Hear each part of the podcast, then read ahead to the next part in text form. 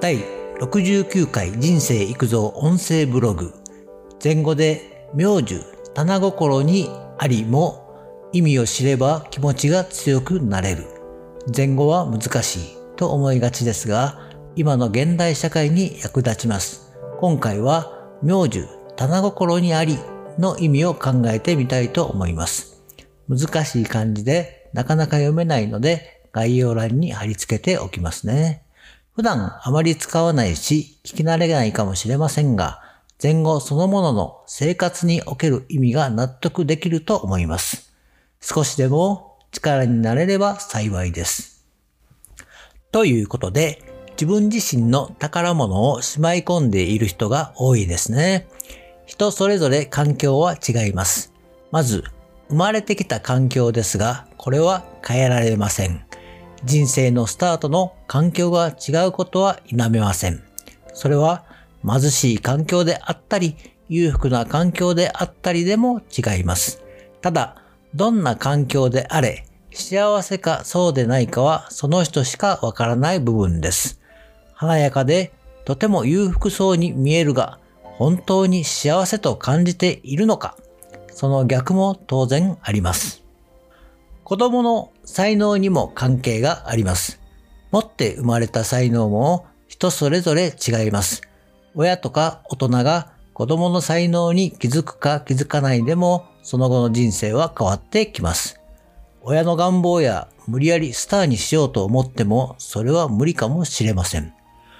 例えば、もしかしたらうちの子は物心ついた時から音感がとても良い気がする。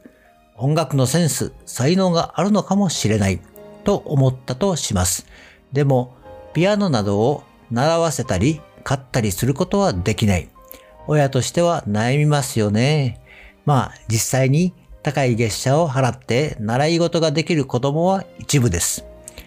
家族でスケートに行った時、子供がびっくりするほどスケートが上手かったとしても、スケートを習わせるにはかなりのお金がいります。あくまでも遊びとか趣味でとどまらせて、とにかく健康に育ち、普通の学歴で普通の現実的な仕事に落ち着いてくれればいい。そう思う親の方が多いですし、それが当たり前かもしれません。ただ、環境は作ってあげることは大事です。贅沢な環境とかお金をかけることではなく、子供がのびのびと持っている力を発揮できるようにすることです。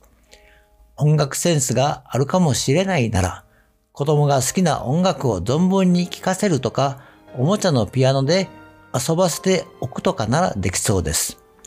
ある演歌歌手の実話ですが、その人は父も母も親族もほぼ全員音楽家。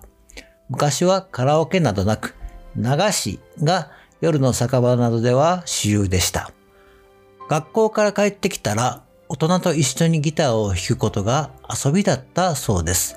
学生の頃にはギターも上手くなり、大人に連れられて流しをしていたそうです。周りの大人たちも遊び心でギターや歌を教えていたから、とても楽しい環境であり、覚えるのも早かったそうです。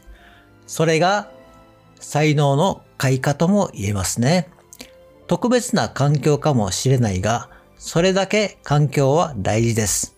しかし、この演歌歌手が音楽が嫌いで、学校から帰ってきても他の遊びばかりしていたら、今の演歌歌手にはなっていなかったでしょうね。いくら立派な環境であっても、高額の月謝を払っても、本人の才能と気持ちが一致しないと一流にはなれません。最低限の環境を作って、あとは本人次第ですね。貧しい生活で親子共に苦労していた人でも立派に成功している人はたくさんいます。つまり環境は大事であるが努力もせずに環境だけのせいにするのはダメだということです。今は辛くてしんどいかもしれないが変えようとする努力は必要なのです。それで妙樹棚心にありですね。人は皆尊い宝物を持っている。妙樹イコール仏様の心。それは自分自身の魂であり心の宝。宝がどのようなものかは本人しかわからない。早く気づいて磨きをかければその宝は明るい輝きを放つ。一番の磨かなければならないものは自分自身の心である。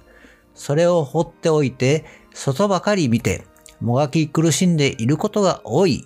そのような意味です。最後にまとめ。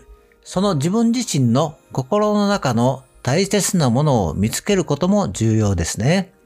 ゆっくり時間を作って今の自分の最も大切な心の中のものを見つけましょう。そしてそれを日々磨けばそれは自分の個性であったり能力になります。過去でなく今からの環境を作り出していくのです。今日はここまで。バイバイ。